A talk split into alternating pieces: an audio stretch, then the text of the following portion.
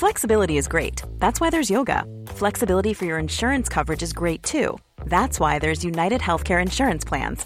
Underwritten by Golden Rule Insurance Company, United Healthcare Insurance Plans offer flexible, budget friendly coverage for medical, vision, dental, and more.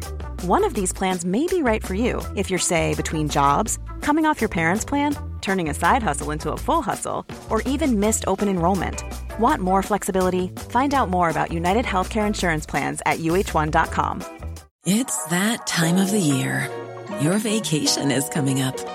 You can already hear the beach waves, feel the warm breeze, relax, and think about work.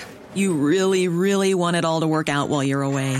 Monday.com gives you and the team that peace of mind. When all work is on one platform and everyone's in sync, things just flow wherever you are. Tap the banner to go to Monday.com.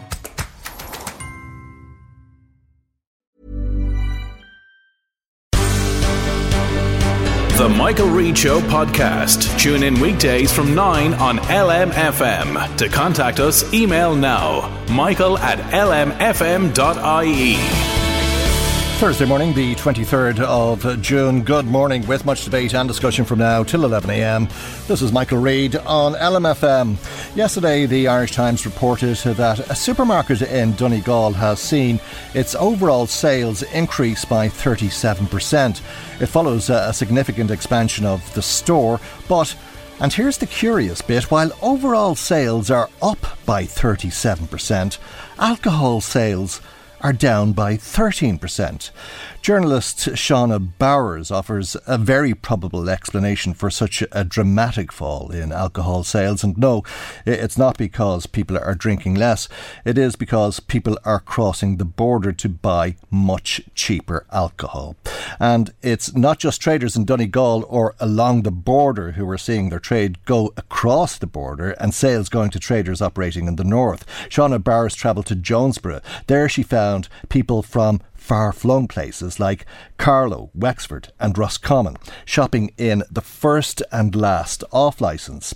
The owner, Seamus McNamee, told the Irish Times that since the introduction of minimum unit pricing in the south, there's been a surge in alcohol sales there. Business, he says, is up by between 30 and 40%. He says it used to take three or four weeks to sell a pallet of beer. But since minimum pricing was brought in in the south, He's selling three to four pallets of Coors or Budweiser a week in Jonesborough. People are buying in bulk, he says. And maybe that's no great surprise when you look at his outdoor display board. It compares his prices in Jonesborough to prices in a supermarket in Dundalk. And it says you'll save almost 15 euro on just one bottle of gin. That's if you buy that bottle in Jonesborough, of course, a 15 minute drive from Dundalk.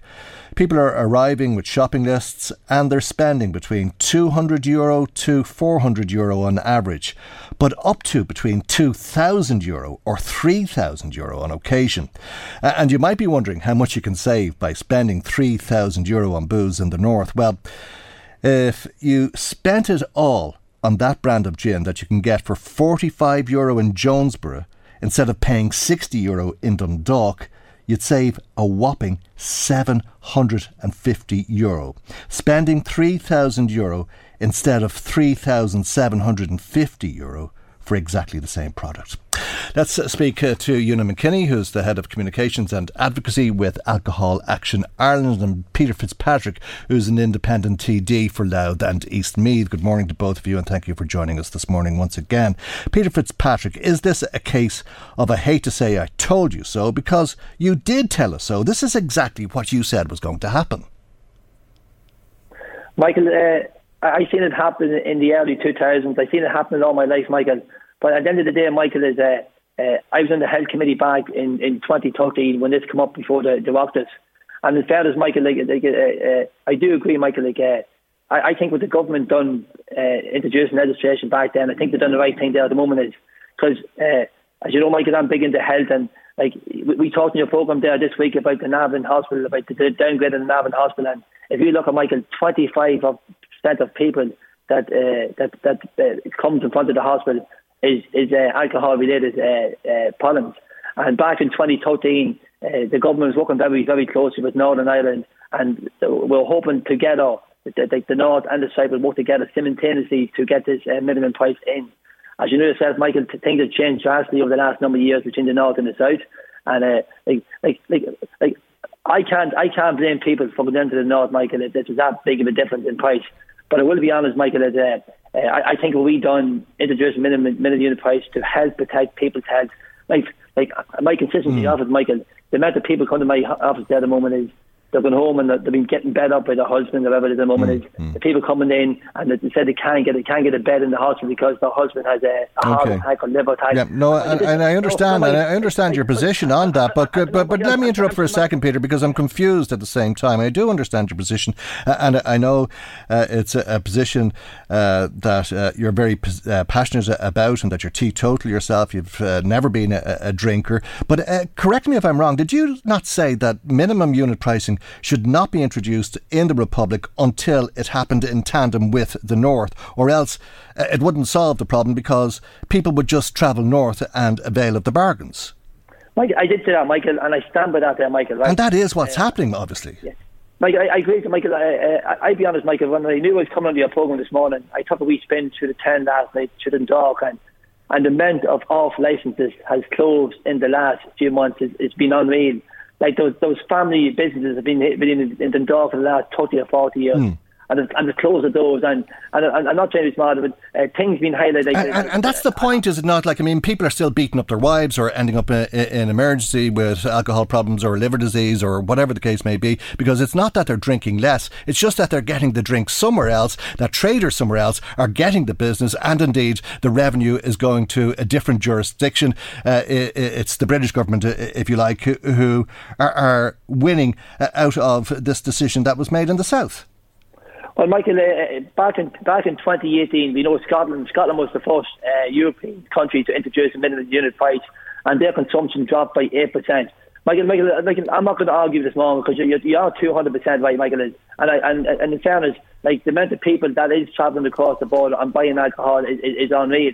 But as I said, to you, Michael, is uh, like a uh, I talk to a lot of people at the moment, and uh, like, you know, even you look at the pub trade, for example, at the moment, mm. like the, the minimum unit price doesn't interfere with, with, with pubs, clubs, or restaurants, and that at the moment is. And in fairness, Michael, the pub trade you look at in, in my area at the moment is yeah, you go into a pub on a Monday, Tuesday, Wednesday, Thursday, there's nobody in it whatsoever. So pe- people just seem to be consuming uh, alcohol uh, in, in these days during the weekends, Friday, Saturday, Sundays. And even a lot of pubs are not even bothered opening up.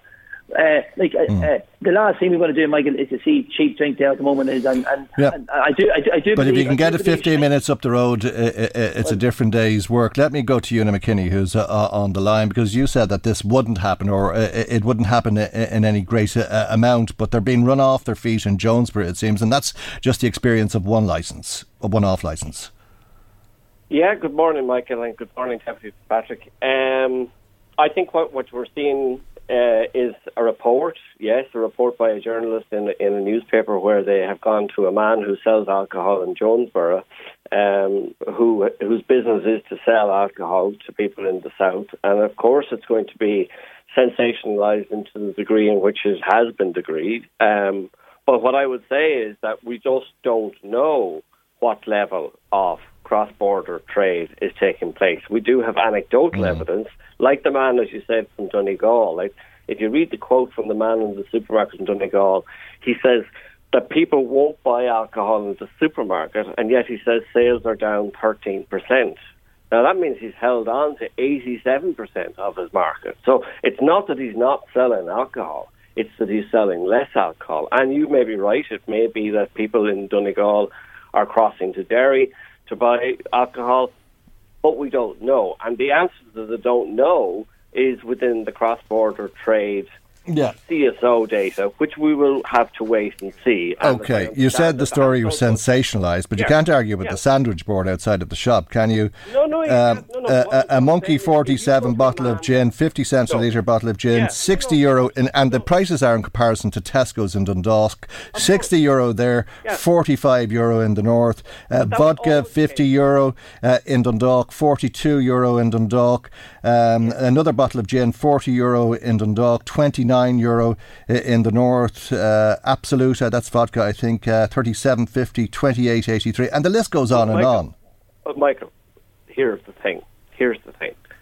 This has always been the case. People have always crossed the border to purchase alcohol. The question is, are they crossing the border to purchase more alcohol? Or indeed are they crossing the border to purchase more clothes, or are they purchasing well? Uh, there's a question. There's a question of the impact on business, whether it's the off sales business in this country or the clothes retail or whatever. Uh, and we're talking about we're talking about at a time we're talking about at a time where there's a, a cost of living crisis in this country. Of course, people, if they want a bottle of gin, are going to drive 15 minutes up the road to buy a bottle of gin. If it's if if it's 15 euro uh, cheaper, of course they're going to do it.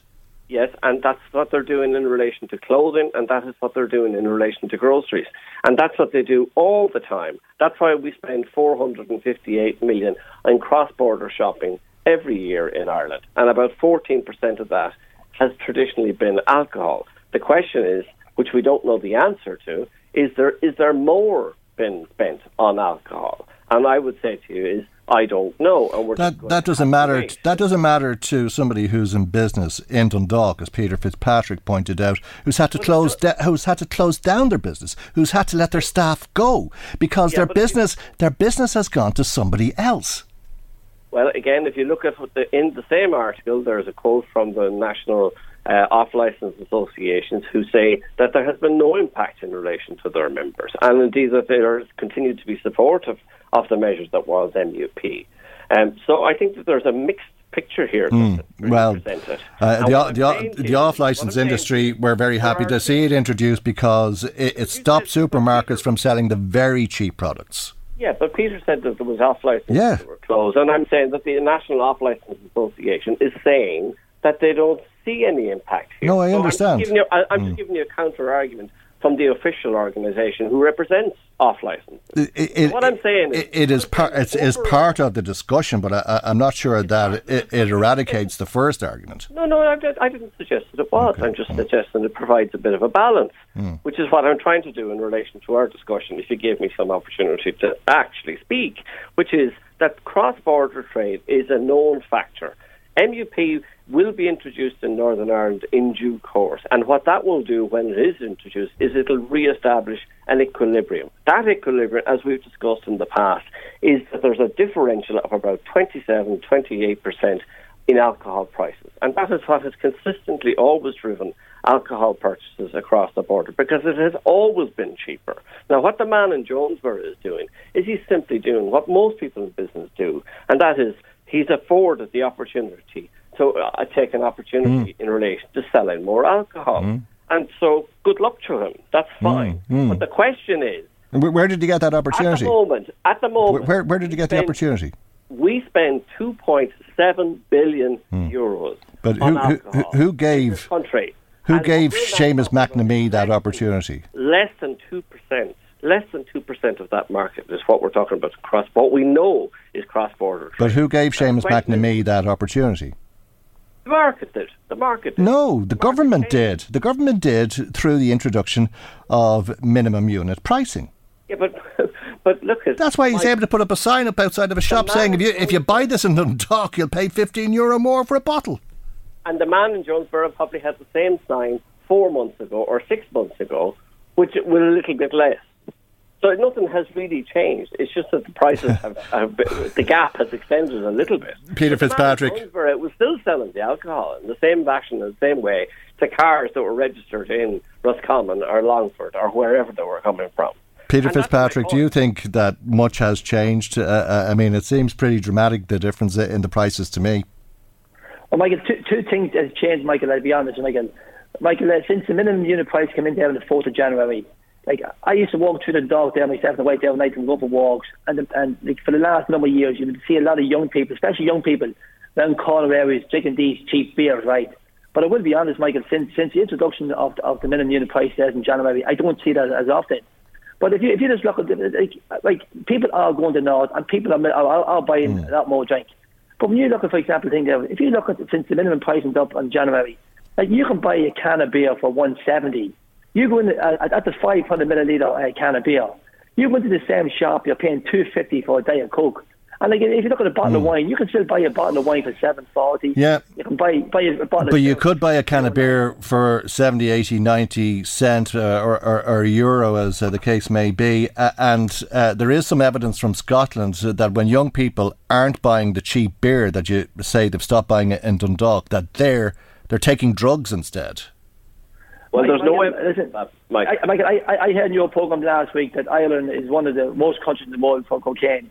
I remember years ago my daughter telling me uh, I, I, I get a phone call at three or four o'clock in the morning, Daddy, I can't get a taxi to come and pick me up on that day, and, and you go and you pick them up. But I remember years ago my daughter my daughter's telling me, listen, you think alcohol is bad? We see nothing yet in the drugs. Like the drug situation, it's, it's gone completely out, of, out, of, out of control. And Michael, that's something we're going to have to work on another day. But I'm just saying, Michael, is uh, like the, the, drink situation there at the moment is uh, uh, I'm fully behind the minimum unit price. But I do agree with you, Michael. Is I think the timing was wrong. I think uh, back in 2013 when we were working very closely with the UK and the Northern Ireland out there, I think you know, and as you know yourself, Michael, these these, these meetings, North and South ministerial meetings, the whole thing seems to have collapsed. You had the Brexit, you had the pandemic, and everything else. But I, I think it was very, very important, especially in the island of Ireland, that the North and the South work very, very closely together.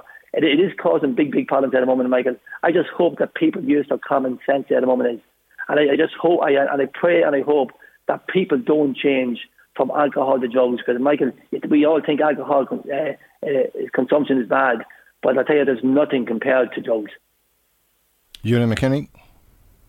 Yeah, no, I was just going to say that, that, that, like there is there has been some media commentary around uh, a, perhaps a, a transfer of some people Yeah. in Scotland towards drugs, but actually when the evidence was was demonstrated by MESAS, the uh, the report from the public agency, public health agency in Scotland, there is no evidence that there has been transfer of people into drugs. So just to just say that point in relation to the evidence in relation to that. Um, and so I think that we're just going to have to wait and see in relation to, as I understand, the, the CSO, they were supposed to do the household budget survey last year, but COVID unfortunately uh, intervened in that. So we're just going to have to wait and see what is the data in relation to whether or not um, there's an increase in cross-border trade, and if that if that level of what was, which is about 64 million, is spent across the border on alcohol, whether that has been increased. Um, so Well, and uh, uh, I, I know, see the National Library of Medicine, National Centre for Biotechnology Information is saying that the uh, use of drugs uh, to replace cheap alcohol could be one of the unintended consequences of introducing minimum pricing in Scotland.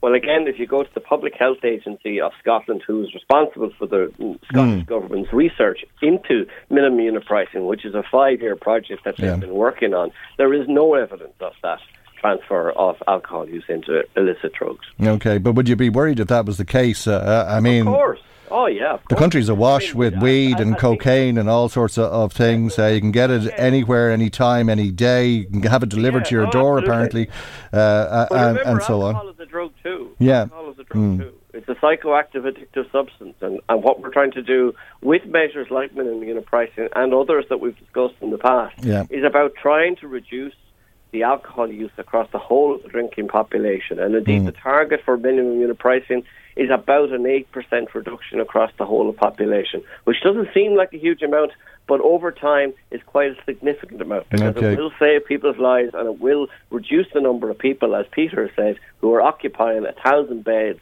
in our public health system on a daily basis. Yeah. Okay. Uh, is there any? Michael, Michael, Michael. is there? Yeah. Just to conclude, Peter. Yeah. Uh, Michael, did you just say, Michael, there's not a day in my constituency office that we, we don't get a phone call from a mother or a dad on about their children. Hmm. And the biggest problem we find now when, when our area at the moment is the amount of drug dealers that's walking from street corners. and everything at the Cocaine. Cocaine. Dundalk is awash with cocaine. It's Oh, uh, Michael, very it's popular. Yeah. Serious, yeah, serious, yeah, Michael. yeah, yeah. Something- Michael, it's something we're going to have to you know, look at sooner rather than later. Okay, we have to leave it there. Thank you indeed, both of you, for Thanks, joining Michael. us on the programme this morning. As always, Peter Fitzpatrick, Independent TD for Louth and East Meath. Una McKinney is the Head of Communications and Advocacy with Alcohol Action Ireland. Michael, Reade on LMFM. Well, thanks to Ellen WhatsApping the programme saying, Michael, people who have a drink problem will always drink no matter what the price. But she says, I went up to the north myself and got 36 bottles for 21 euro and I'm not a big drinker. Thanks, Ellen, uh, for sharing that with us. Uh, we'd uh, text then from a Navan listener who says, Michael, what does it say about society when people are going the distance to buy alcohol? Then they crib and cry about costs like food. Uh, there's no issue with burning fuel going north to buy alcohol. Have they got their priorities mixed up? Uh, I wonder, says that caller. Uh, Joseph is in Drogheda and he says, just wondering, would you really save that much uh, when you take the petrol cost into account? I, I don't agree with minimum pricing. People who drink heavily will still drink heavily. Uh, they'll find the money from somewhere, and it's not fair on the ordinary consumer. Thanks uh, for that. Uh, another uh, call from somebody who says that publicans uh, might find it cheaper to buy cheap booze in off licenses in the north and sell it here. Thanks, uh, Peter, for that uh, particular comment. And our, our, lines are open for you to have your say, as always. Now, let's talk about fuel rationing. That's a, a turn of phrase that we haven't heard since the 1970s. It's on the cards, and it's on the cards here, according to the Irish EU Commissioner Mairead McGuinness, who says Ireland has particular issues to address when it comes to energy security. The government says it has a plan in. And that doesn't mean that it'll be able to find fuel when there isn't fuel available. Let's uh, talk to Paddy Comyn, who's head of communications with AA Ireland. Uh, a very good morning to you, Paddy. Thank you indeed uh, for joining us on uh, the programme uh, this morning. Uh, there may be issues with gas and oil. Will there be issues with petrol, do you think? Do I think personally? Yeah. No, I mm. don't. Mm. Um, but you know, the, you can never rule anything out. But you know, certainly, I think the comments about fuel rationing for Ireland are, you know, a little bit premature. We are we do face particular problems in Ireland though because of where we are and our sort of rankings in the grand scheme of things. You know, we are an island nation. Mm. We off we do hold our fuel reserves off the coast, uh, slightly just off the coast of Cork, and you know, obviously in the event of there being a global issue with fuel and fuel tankers being allocated here, there, and everywhere, Ireland might be slightly lower down the food chain, if you like, about in terms of, of getting fuel. But, yeah. but we, you know, at the moment we do have adequate supplies. You know, I, I certainly stay in touch with the people who look after these things. I talk to the people who are involved in these plans for. Um, you know, in the event of there being an issue, and for now, it seems that there there, there isn't anything necessarily to worry about. However, uh, if there is to be rationing, though, the, the, the government plan would be in terms of prioritising who needs fuel most. So, like the emergency oh, services and so on would uh, take top rank, followed by uh, truckers and that type of thing. Trade and commerce would be top of the list. Sunday drivers top, bottom of the list. Yeah, and we would be in a situation again where you know almost like COVID that you would start to see restrictions of movement based on the fact that you know you might get a certain allocation of fuel and you know you have to make make do with that. Maybe there would be more um, working from home implemented. And and look, I guess mm. you know every cloud, uh, uh, uh, and you know if we were looking at it slightly positively, we do have some experience now in doing that, and we are further down the road than we were pre-COVID on how to work differently and how to commute a little bit less. Um, and you know, so there there is hmm. precedent there in that. But yeah, the survival of the fittest, or, or, whatever way you want to put yeah. it, for for those at the bottom of the pegging order, uh, that if you get out there and queue, uh, you could be queuing uh, for five, six, ten hours uh, to get petrol or, or, diesel, but that might be part of it as well. Yeah, and look, the, the, the, difficulty with any of these things, and, and you know, you remember it from the start of COVID when it was bread or toilet roll. If if for some reason people did on any given day in Drogheda or Navan or Kells decide, oh Jesus, we better all go mm. and fill the car up um, you know, you would be in a situation where maybe petrol stations would start running out of fuel, and that would have a panic uh, situation for, for everyone as a result of that. It, at the moment, if everyone uses their fuels normally, um, Ireland has a decent enough supply. But we all we you know these comments are often made because there is a possibility, and we do have to take that in. Yeah, they're not made likely, and and no. the other side of it is is that if we say that uh, there's uh, no problem with supply as things stand. That's grand. Uh, and we can park all that stuff about rationing and shortages uh, to one side as a load of old baloney, if you like, just for a moment for uh, this part of the conversation. But if there's any truth in a shortage of any description, you are most definitely talking uh, about a further increase in prices. And therein lies the real concern, I take it. Yeah, look, you can take it as, given. And, and, and, and, you know, Leo Varadkar has, has said as such in the media. He said, look, we, we don't envisage uh, an issue with supply, but pricing may go up. I, you know, certainly uh, looking at petrol the way things are at the moment, we I wouldn't be surprised if we did start to see something in and around the two euro fifty. Um, a litre and, and diesel has also been starting to creep up again. So whereas there was a, a, quite a difference between petrol and diesel recently, even diesel now is starting to come up and catch up. We usually do. We previously, under normal conditions, would do our fuel price surveys once a month. At the moment, we're doing them weekly because there are such changes and variations uh, across the country. Right. I think uh, you've frightened the living daylights daylights out of a lot of people there with Hopefully that. Uh, not. All right, Paddy, thanks indeed for joining us. Paddy Comyn is Head of Communications with AA Ireland. Michael, Michael Reade on LMFM. Now to uh, an ongoing uh, local issue uh, that was raised once again in the Dáil yesterday by Fine Gael TD for Louth and Eastmeath, Fergus O'Dowd. Minister the Taoiseach in January said to me that options were now being considered at that time to meet the concerns and needs of the families of the 23 who died in Dealgan Nursing Home in County Louth during the COVID, first COVID outbreak in appalling circumstances. We have heard nothing since from the Minister. Minister, what is the outcome? What is going to happen? And will this government be seen to act to vindicate the rights of those Thank people. You, Deputy. And the response on behalf of uh, the government was given by Minister Darragh O'Brien. Thank you, Deputy O'Dowd. And we certainly do need to ensure that we vindicate the rights of, of, of those people. And I know you've raised this issue of Dealgan Nursing Home. Uh, previously, directly with the Taoiseach. My understanding is that it's intended that the group that was set up uh, to look at this will submit their report formally to the Minister very, very shortly. Uh, I will raise it directly with them on your behalf to make sure that you're given an update. Any abuse of, of anyone, but in particular vulnerable, uh, vulnerable adults, uh, is absolutely reprehensible. Um, and that's why the Taoiseach and the Minister have taken this, this matter very seriously. So I'll seek an update myself Thank from you, the Minister. Minister for Health and revert to you. That's Darragh O'Brien. Uh, Fergus O'Dowd uh, was putting uh, that question to the Minister. Let's speak uh, to Deputy O'Dowd now. And uh, a very good morning to you, and thank you indeed for joining us on uh, the programme. the response you got was probably a lot more positive to the responses you received on all of the other occasions that you raised this in the Dáil. Well, I welcome the fact that the Darragh O'Brien was standing in for the Taoiseach, and his reply basically was that there's a report expected shortly. So I very much welcome that uh, there will be a report. What's going to be in it, I don't know.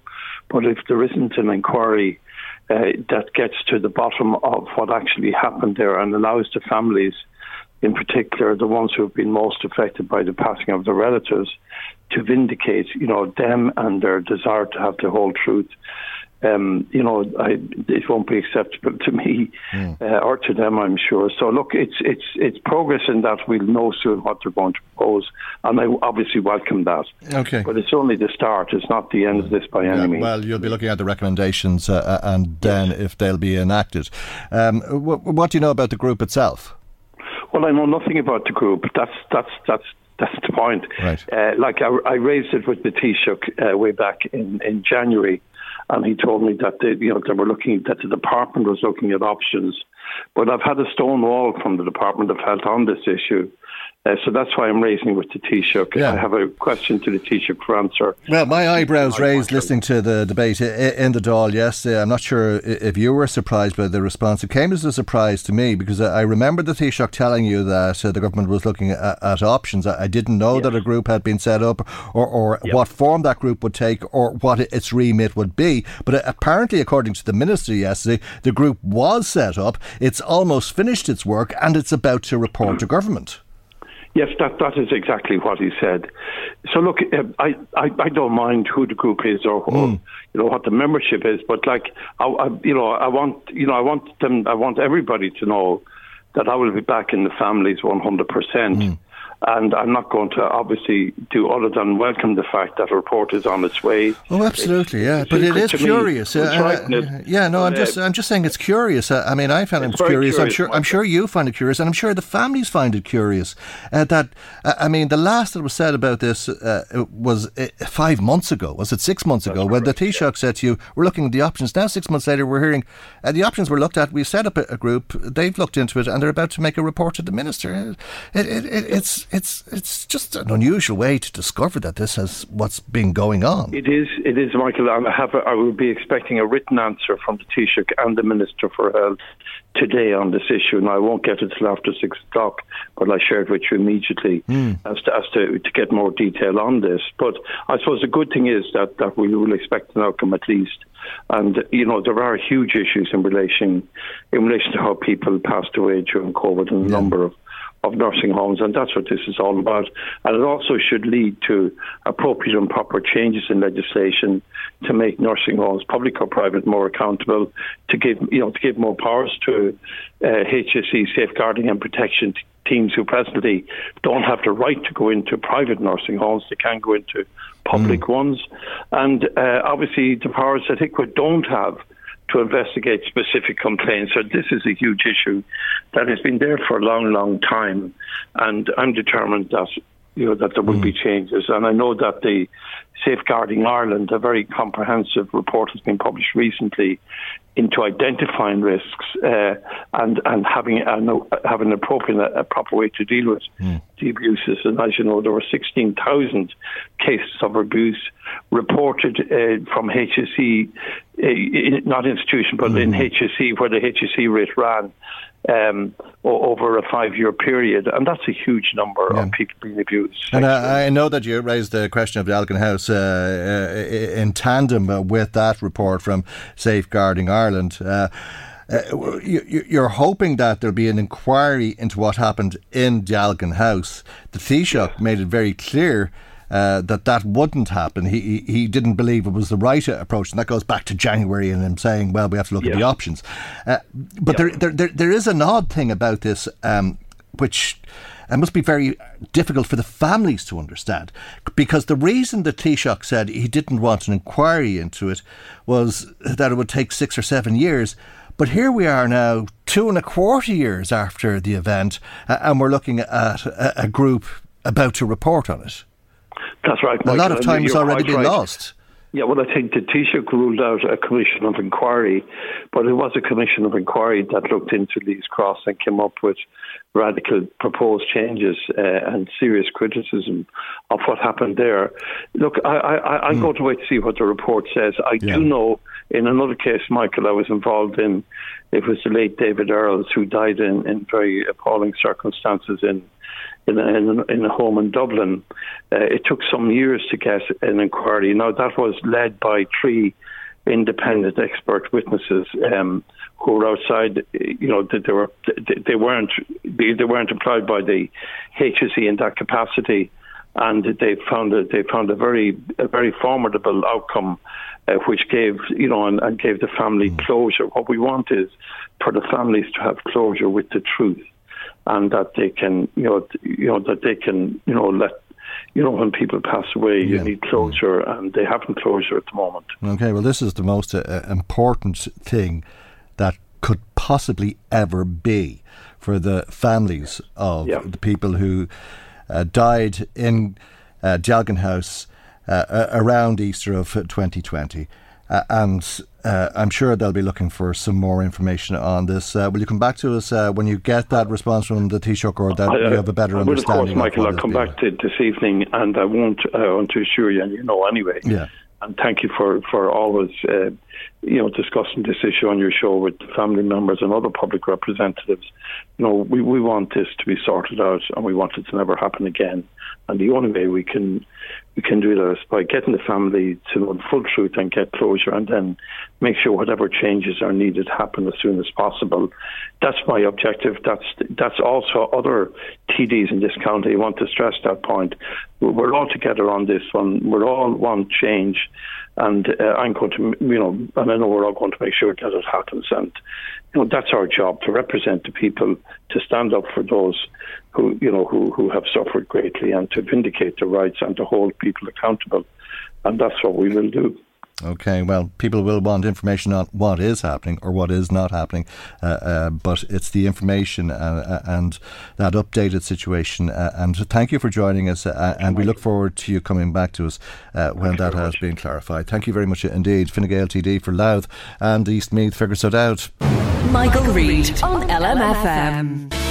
Well, as you've been hearing, 91% of travellers feel disrespected by the Gardaí. This is according to the Irish Travellers Access to Justice report, which has been published this morning. The research was carried out by members of the University of Limerick. The Irish Council for Civil Liberties is calling on the government to deal with reports that travellers experience Garda harassment, threats to abuse power, Garda provocation, Gardaí deliberately escalating conflict and degrading treatment during stop and search. Let's uh, speak uh, to Sinead Nolan, who's uh, the communications manager for the Irish Council for Civil Liberties. And a very good morning to you, and thank you indeed uh, for joining us on the programme uh, this morning, Sinead. Uh, what we're reading is very disturbing, and unacceptable to a large degree, particularly the idea that the Gardaí are racial profiling uh, when it comes uh, to the traveller community. Yeah, th- thanks for having us on, Michael, and I very much agree with you that it's very upsetting and distressing to read the information in the report this morning. Um, when it comes to racial profiling, uh, so the report is actually compiled by a five person research team. Three of those people are travellers themselves, and they spoke to a huge proportion of the traveller community in the duration of this research. So, um, 59% of travellers said that they had been that they felt that the reason that they had been stopped and searched recently was because they were a traveller. Um, and ICCL has been calling for a long time for ethnicity to be recorded during stop and search. So um, this report uh, reports on traveller perceptions of racial profiling, but we need to know the facts. We need to know uh, which communities, if any, are being targeted um, for stop and searches more than other communities. So we mm. would we would be reiterating a long-standing call of ours um, for eth- ethnicity to be recorded during stop and search, and we would be uh, we would be calling for that to be uh, applied to all guard operations because we see in this report as well that travellers are also subjected to um, much higher levels of home raids, which is a very worrying uh, uh, piece in this report as well. Mm, and quite often without warrants. Yeah, so 11% of the people who said that they had been present during a Garda home raid uh, of the traveller community uh, said that there was only 11% said that there was a warrant uh, presented. Um, and it was almost half of all travellers who said that they had experienced uh, a home raid or been present during a Garda home raid. That's something I think that no person in the settled community uh, can mm. relate to, or, or, very few of us uh, will be able to, to ever think of a time when Gardaí might have entered our home uh, without a warrant and without being invited in. Mm. So it's it really does bring home uh, the difference in in how uh, the two communities experience policing. Mm. Um, and it's not just, uh, this report really shows that it's not just uh, Gardaí um, that travellers uh, experience this kind of, um, let's say, discriminatory uh, attitudes from. It, it's also uh, the judiciary. So uh, uh, travellers also reported overt, hearing overt racism from uh, the Gardaí and also criminal justice professionals, uh, up to and including judges. Right. Um, so ICCL has called for mandatory anti-bias training there for for the judiciary and for Gardaí. Mm. Um, at the moment, there is some voluntary anti-bias training, but uh, for it to be really effective, does it does, does it need further examination? Uh, is it possible that this is a subjective rather than an objective view? Um, do you mean in the report? Yeah. Um, I mean, it, it, definitely needs further investigation. I mean, what the report is presenting here is research with travellers. So mm. this is what travellers are reporting. Uh, but uh, any society needs to take these kind of statistics very, very seriously. Yeah. And some of the statistics are impossible to argue with, uh, and there's no doubt about that. I, I, wonder how many people listening to us have been stopped by a member of An Garda Síochána as they're walking down the street, going about their own business. Mm-hmm. Uh, probably very few. Um, mm-hmm. uh, certainly uh, not since uh, they went into adulthood. Uh, but four fifths of travellers say that that's happened to them at least once in the last five years.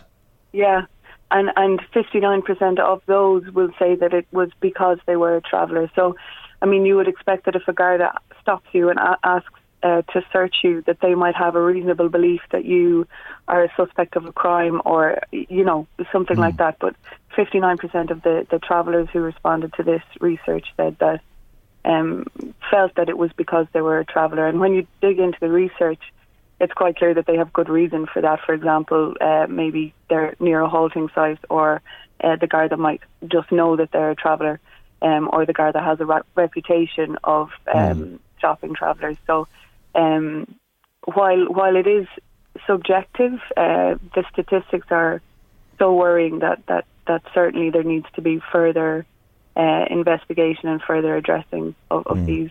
these yeah. issues. Uh, and this comes uh, on the photo of calls uh, for traveller specific mental health uh, policies to be put in place, uh, and those policies necessary specifically for travellers because of how they're being crushed and humiliated and degraded in almost everything that they do in life.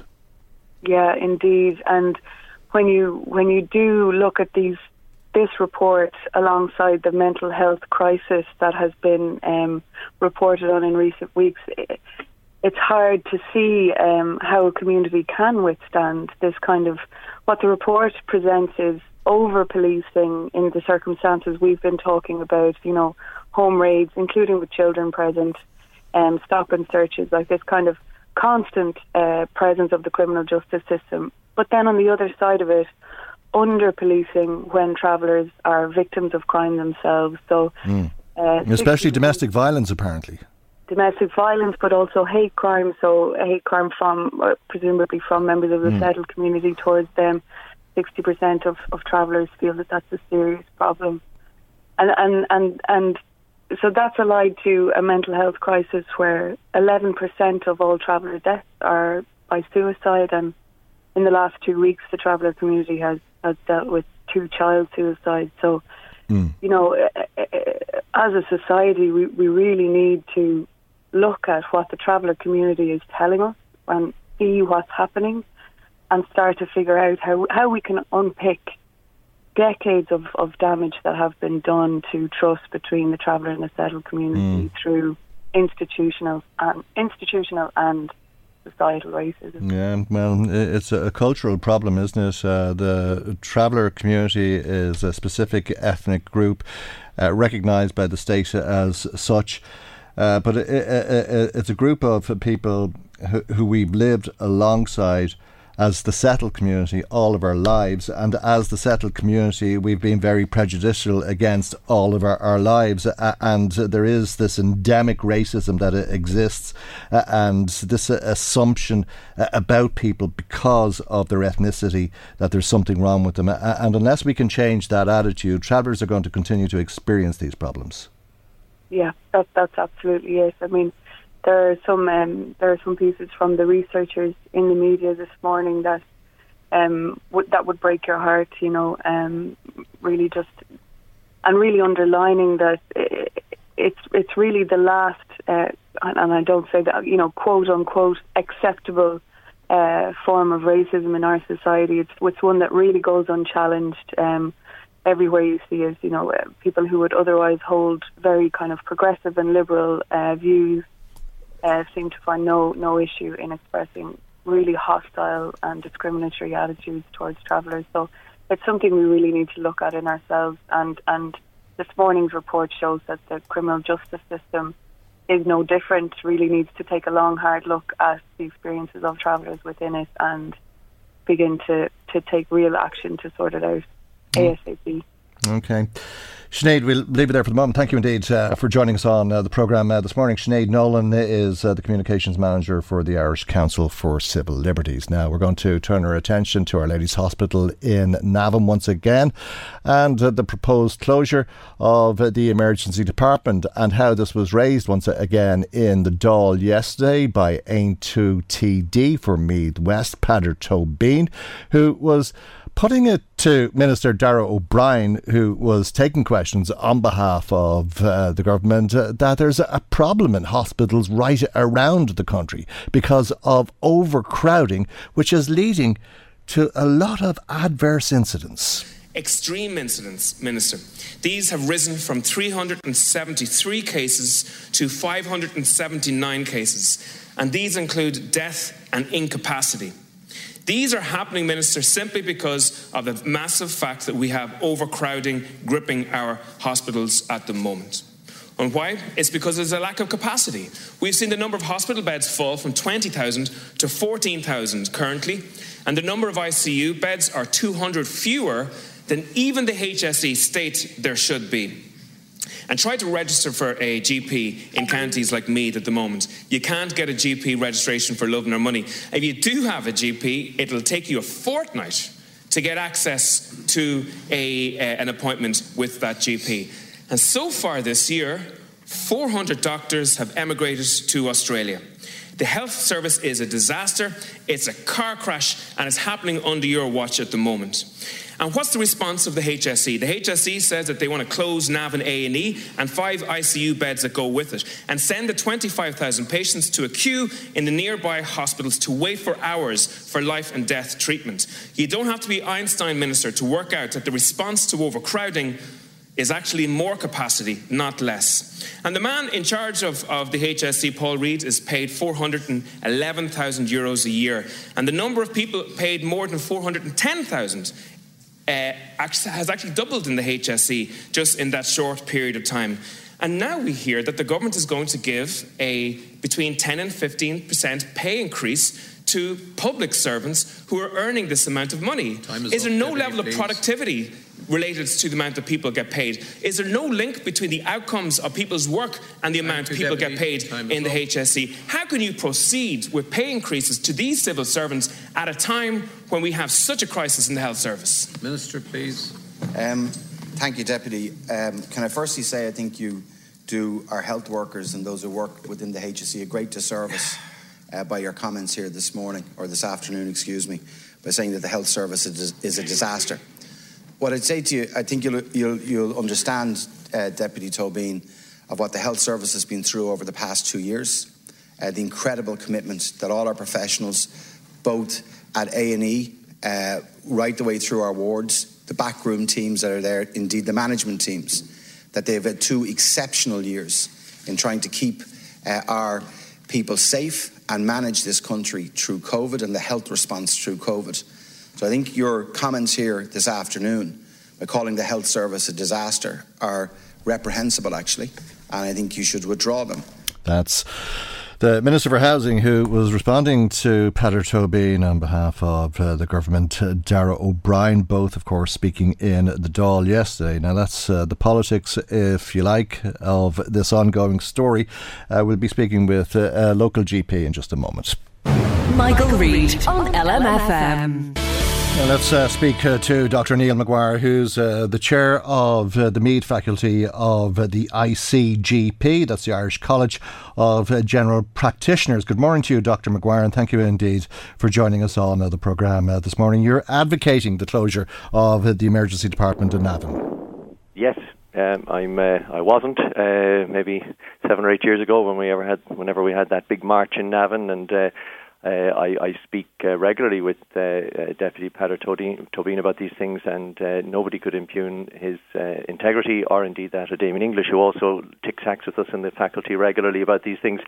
but I, I've actually been converted to the need for the change since the time of the protest in that. Okay, and have you been part of the design of the change? Well, I think that's yes, that, that's been very important for us. Um, when it was first presented to us, it did appear like um, it was going to be an imposition and a, a clear downgrading of our facility locally. Uh, and in fact, since that time, uh, the faculty, I have to say, we should take some credit for this. I think we managed to persuade the Ireland East Hospital Group uh, that they really needed to engage with us. And in fact, they fund um, a general practitioner, Dr. Catherine Wan from Nobber, who uh, has worked assiduously on this uh, part time uh, to sit on management groups in Navan and various members of the faculty board, that would be the, the sort of local governing body of our faculty, have been involved in different kinds of meetings, transformation meetings, local integrated care committee meetings, and over a period of about five years now, uh, we've um, actually had a very I think, strong say in what uh, Navan has evolved into. Um, and, uh, you know, so mm. having been entirely sceptical, I, I have seen the good faith of the HSE. Okay, but you're on the payroll, aren't you? Or at least Dr. Wan is. Uh, no, I think she's relieved. I'm not on the payroll, I should say. Mm. And Dr. Wan, I think the arrangement is that she is paid uh, so that a locum can go into her practice for a half day a week in order to free her up to come down to the, the hospital and do this important work. Okay, so it's done uh, with the sole intention of trying to provide the best service for the people of County Meath. Oh, absolutely. And one of the best things that's come out of it, really, I mean, we always have had a close working relationship mm. with um, the, the doctors in the hospital, but what has come out of it, really, is that uh, we as GPs and the hospital doctors of different uh, hues uh, now see ourselves as one body of maybe 200, 220 uh, relatively senior clinicians uh, who work together to supply the best possible service uh, to the people of the county. And of course, we're not uh, advocating for waiting lists anywhere else or in Navan, and we recognise that there are massive problems uh, with uh, EDs all over the country. Uh, but that shouldn't distract us from what is necessary to provide safe care. Do you believe that there are any other options? Oh, the only other option, and this is the one that uh, both uh, Deputy Tóibín and uh, Deputy English have been uh, promoting uh, for a number of years, is is a new regional hospital, and we really did have hopes for that back before the the, the uh, currency crisis.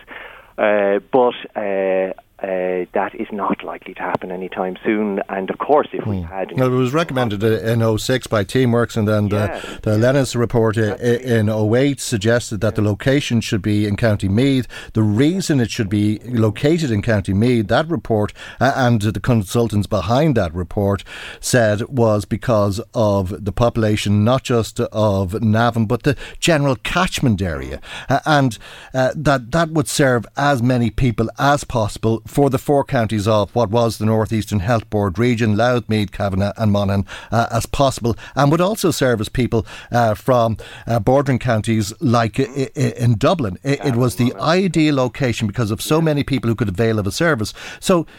Uh, is that not the counter argument to taking away an emergency department in exactly the same location oh. because its uh, population has only increased?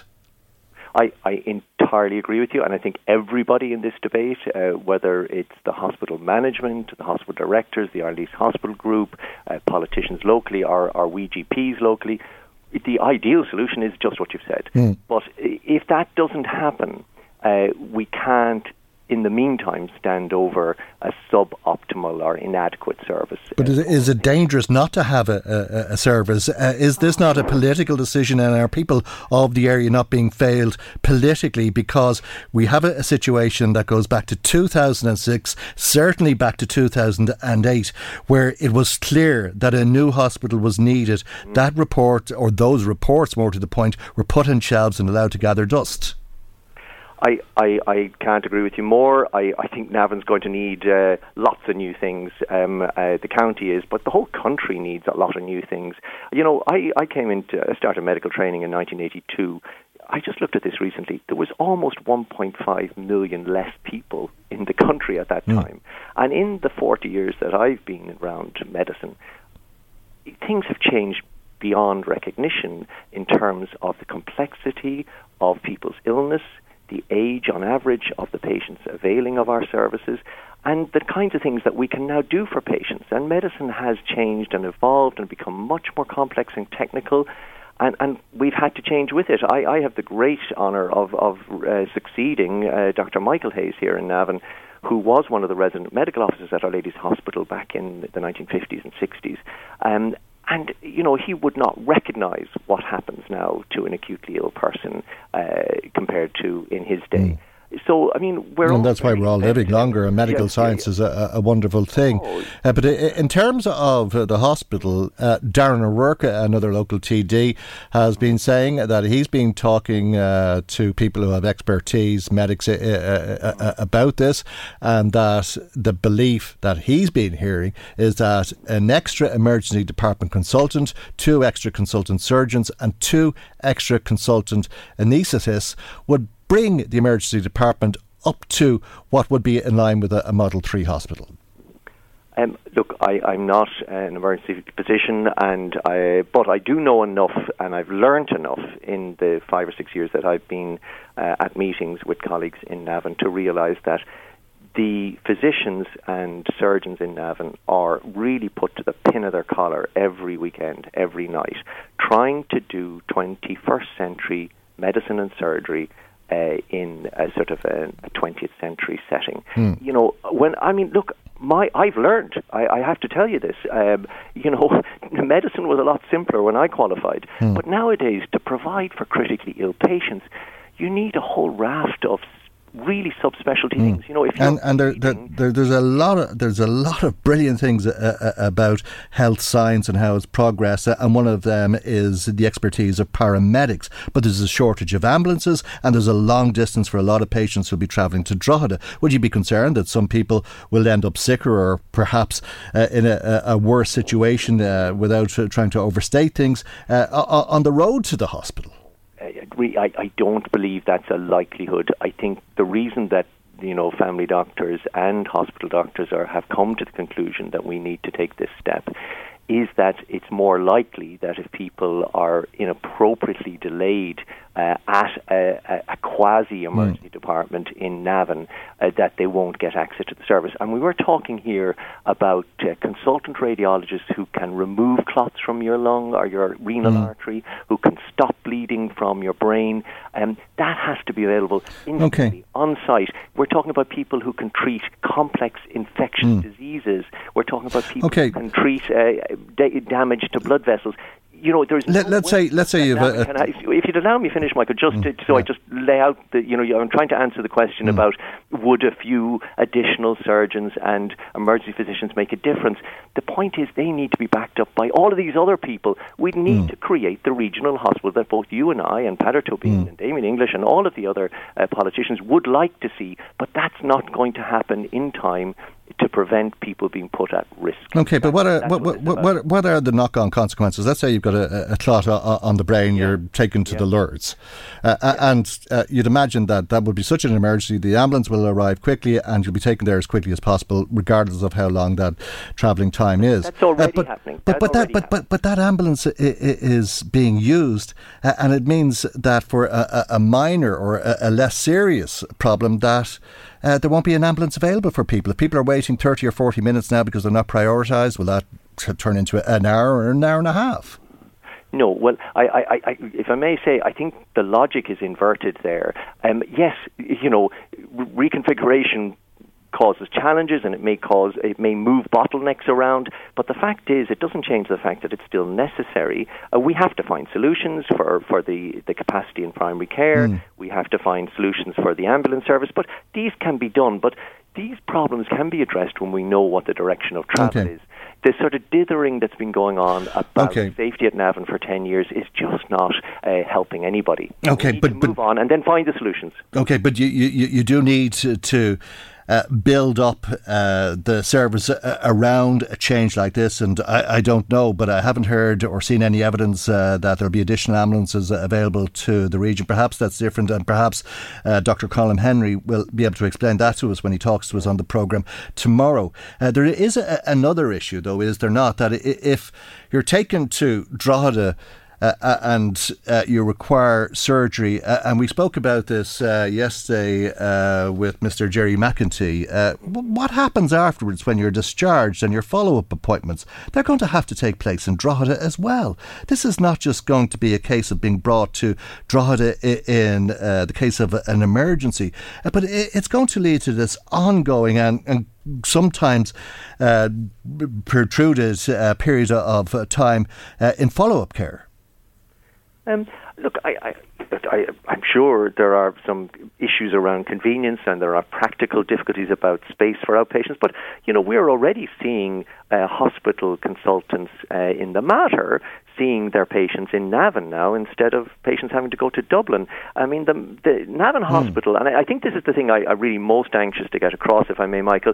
You know, there is a there is obviously a, a distress about the pressures on the health service nationally, not mm. just in County Meath, and there has been a tendency to conflate this proposition with the crisis in healthcare more mm. generally, uh, and to tend to say that closing what really isn't an ED as it stands, but is called an ED in Navan, is the same as closing the hospital. Far from it. Navan has gone from strength to strength, and it will, after this change, be an even greater resource to the people of County Meath. And mm. by freeing up um, the quasi emergency department resources, I think we'll be able to repatriate patients from acute care in Dublin hospitals hmm. uh, and we'll be able to provide more outpatient services locally. I think convenience could be addressed that way. But I'm not, I, I, I think, you know, obviously people are now wargaming what are the possible outcomes of this change. And undoubtedly there will be challenges and, and wrinkles to be ironed out, but they're only practical difficulties and, and they can easily be solved.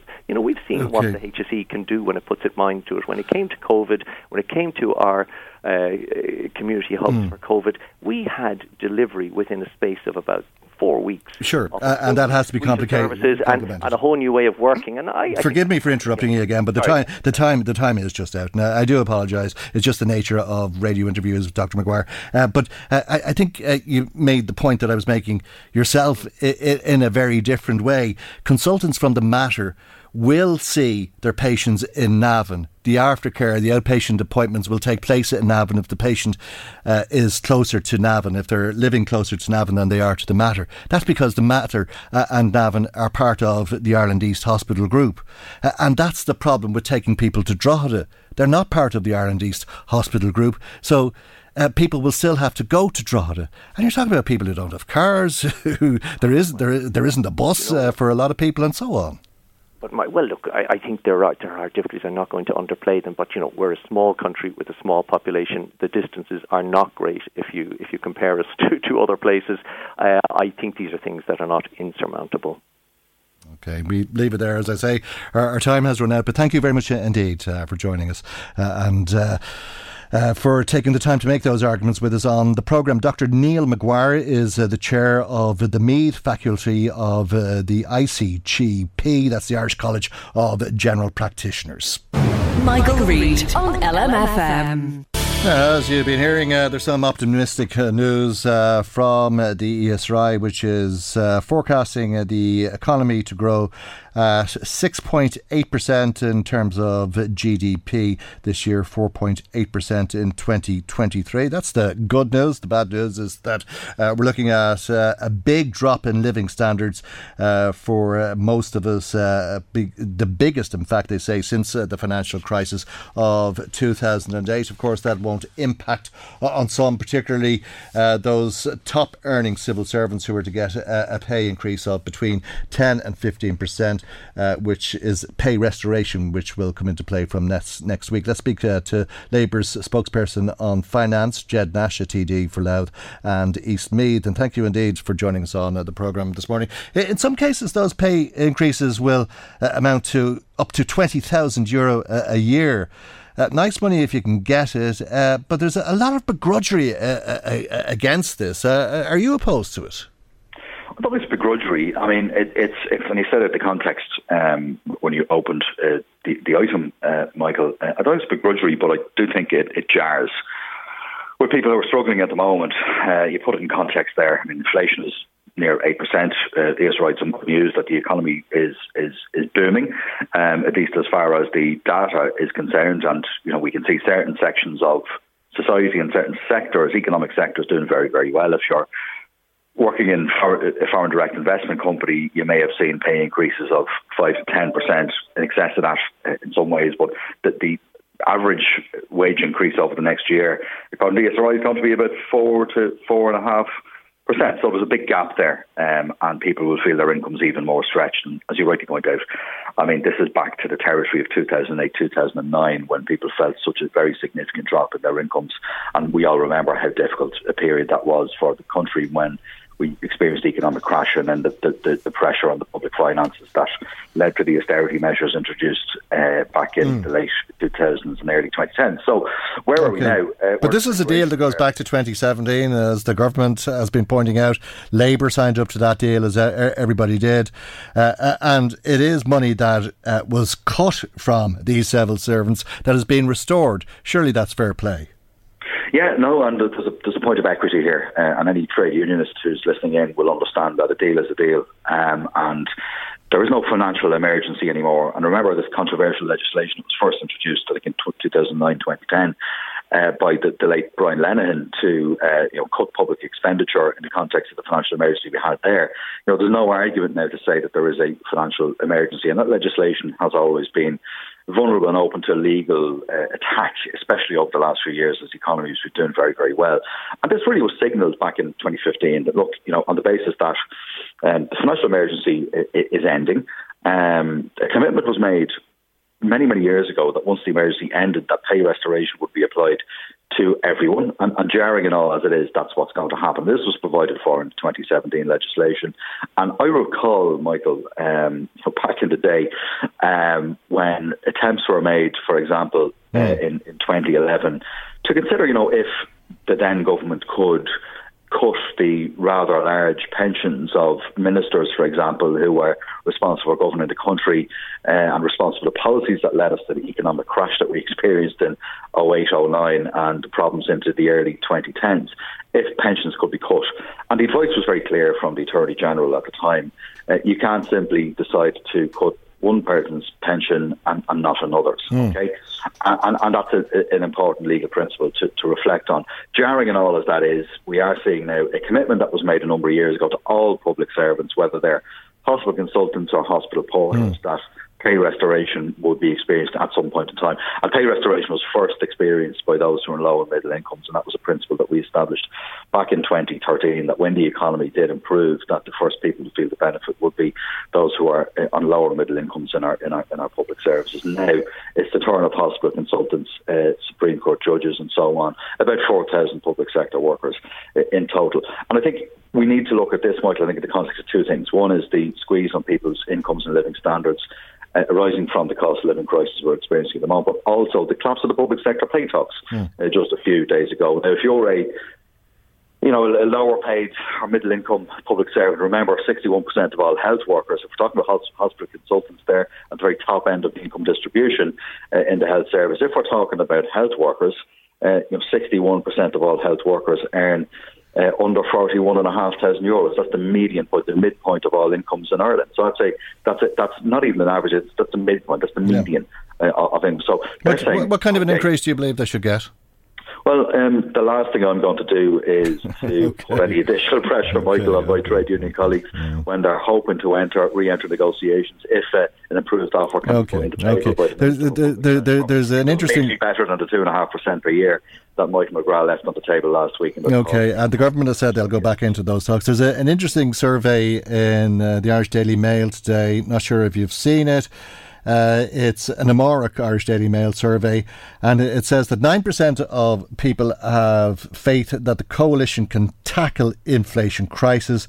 And the paper says it's a shocking survey because four out of five people believe that the government will fail to fix the soaring cost of living. I, I, I, I can't understand what's shocking about that. I mean, I, I, don't believe the government can tackle the cost of living or inflation for that matter, but I don't think any government can tackle inflation as things stand because there's so many factors out of the government's control, no matter who is in government.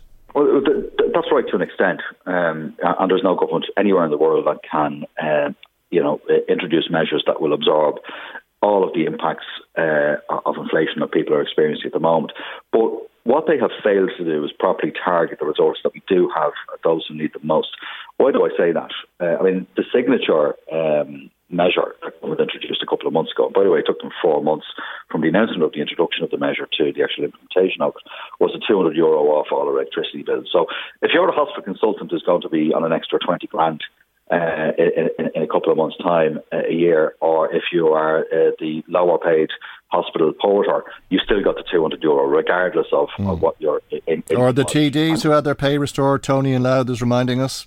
Yeah, well, you know, mm. uh, I'm a trade unionist, and uh, as I said, I'm not shirking away and shying away from that principle of, of, of, of equity. I mean, what do we want? Uh, people who are independently wealthy, who are running for public office, running for the council, running for you know the Dáil, running for the Seanad.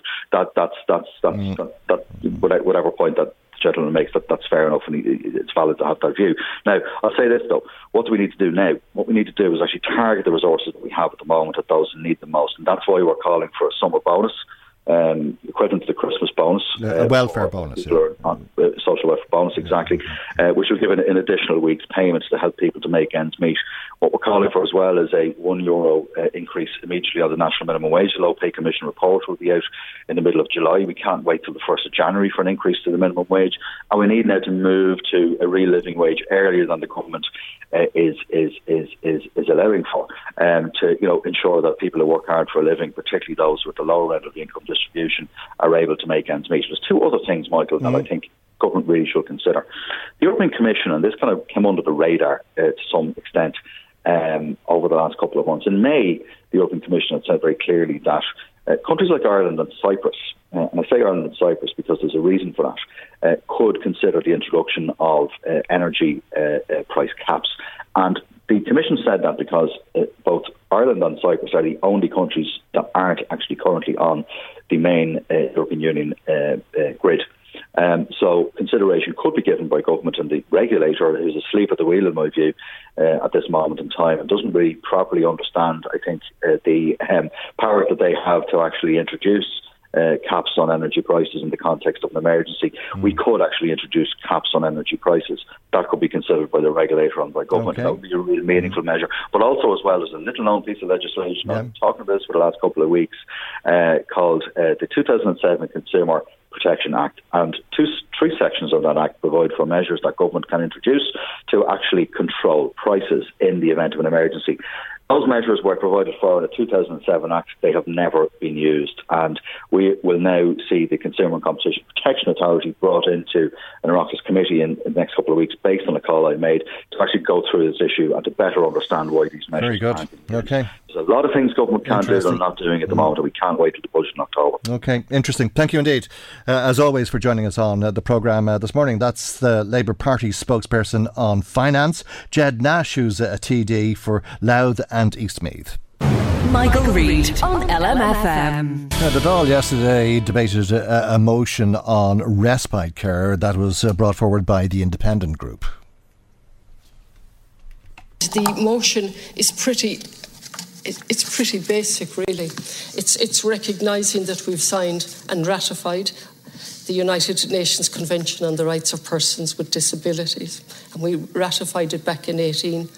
Um, it's highlighting that we've not yet signed the optional protocol to that convention, uh, making Ireland just one of three European member states to have taken no action.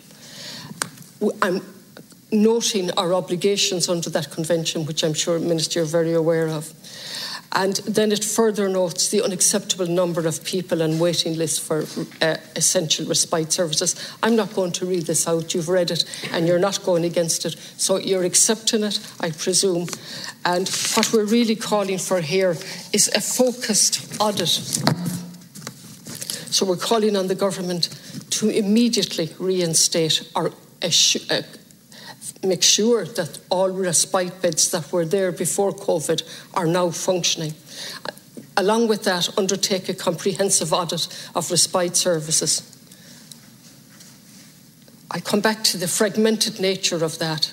Of, of, the services that I'm asking the government to audit. And part of that audit should establish the level of provision of respite services and rented accommodation. And that's independent TD Catherine Connolly who sponsored uh, that motion. Let's speak uh, to Catherine Cox, who's head of uh, communications and carer engagement with Family Carers Ireland. Good morning, Catherine. Thanks as always for joining us on the programme uh, this morning. Catherine Connolly was right. The government did accept, or at least they didn't oppose her, her motion. Uh, but uh, it is a little bit worrying, isn't it, uh, when there's so much consensus as there was yesterday? Everybody in agreement, but there's so many problems. Absolutely. Thanks for having me on, Michael. Um, and look, this is something I suppose that Family Carers Ireland have been looking for for quite a number of years. Um, we have always highlighted how important respite is in terms of preserving and improving the well-being and quality of life for family carers. They need that break from their caring role, and it's vital for the family carer and the person being caring for, being cared for. Um, and look, this requires a number of things. And I think, first of all, we, we need to look at the fact that family carers have no legal entitlement or right to even one day respite in the year. So the first thing we call for is that every family care, every full-time family care should have a right to a minimum of 20 days respite per year. And that needs to be put into legislation. Secondly, and again, it's what um, uh, the deputies called for yesterday, we need an audit of existing respite beds in this country. We know for a fact that the HSE don't have those records. In fact, when they were asked with regards to respite provision, the answer was there is central, there is no centrally maintained waiting list for respite services. However, the local HSE areas are aware of the need and requirements in their areas that is simply not good enough. So we need a register a full audit of respite and the gaps in respite right across the country. And only then can we plan for the future needs and address the waiting list. And do and we know? Third, sorry, oh, sorry, go ahead. Michael, no, no, go ahead. You have a third point. I was going to say mm. the third point, which is really important, is we need investment. Obviously, mm. funding is required. And in that needs to be in the region of 20 million per year at a minimum in order to address the waiting list and reinstate the beds that have been closed also over the pandemic. So there is a real crisis uh, for carers in this country at the mm. moment and people with disabilities, not only in respite, right, right across across the services, but particularly those gaps in respite. Okay, I, I, was just going to ask you about the beds closed. In lieu of that audit, do we know how many beds were closed and remain closed as a result of the pandemic?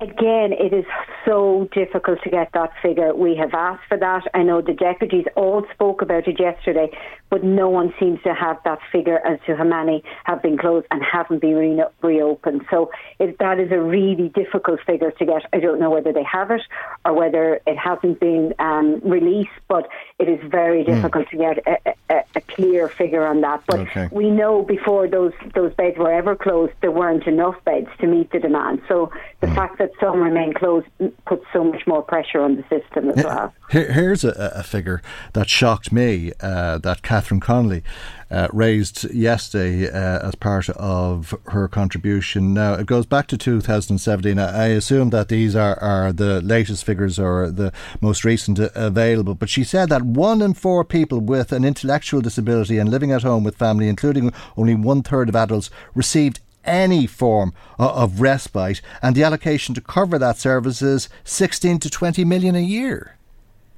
Yeah, and look, that is the fig, and I'd say that figure is higher because, as you said, that was 2017. Bearing in mind we've gone through a pandemic, you know, people are living longer, um, are, are, we have an aging population, so I would imagine that figure is higher. Mm. I know we did our own research amongst carers um, during COVID um, and found that over 50% of carers had no access to respite. So this this is really critical, and you know, it was pointed to yesterday denying that those types of interventions just builds up more costs down the road because mm. more and more family carers will not be in a position to continue caring if they don't get the breaks and the supports and the respite that they need. So it's very difficult. Road, to, it's going to cost yeah. far more. It must be very difficult for people, and they must be just simply worn out. It, is, and look, on top of respite day services shut down, the all day services that haven't reopened to full capacity either. And then you have, you know, parents of children, young adults fighting for support in their schools, fighting even for school mm. places for their children, for special classrooms, for special, um, you know, SNAs. It's like everything is a battle, is a fight for family carers. From the moment the person they care for gets a diagnosis, actually even fighting for that diagnosis. Then they're fighting for interventions, support, and it just goes on and on and on. And you know, we we sat, we went before a, an Oireachtas committee recently. If you look at the carers allowance, even it's 224 euro per week. Only one in three family carers get it because it's means tested. Get the PUP the pandemic payment was set at 350 because it knew people couldn't live on less. Mm. Yet family carers are expected to live on less. So we need to completely overhaul how we support family carers in this country. The, the payment that they get should be payment for work that they do, work that should be valued and recognised in our society and our community at a minimum 350 euro, the same as the pandemic. And on top of that, they should absolutely have access to respite and the supports that they need. And I welcome and I, you know, thank Marian Harkin and the Independents, Catherine Connolly, who brought uh, the proposal to government yesterday. And while everybody nodded and said, yes, they agree to all of that, we need action. You know, we need this to be addressed. It, we've Listen okay. to them all saying how great carers are, how they recognise, yep. support them. Mm. Now we need As I action. said, there was a, there was a, a, a consensus uh, which uh, mm. you could be cynical about. Catherine, I've run out of time. Thanks for your time. Thanks for joining Not us. Catherine all. Cox is the head of communications and care engagement with Family Carers Ireland. That's our programme for today. God willing, we'll see you for our next programme tomorrow morning at 9 a.m. right here on LMFM. Good morning. Bye bye. The Michael Reade Show podcast. Tune in weekdays from 9 on LMFM. To contact us, email now michael at lmfm.ie.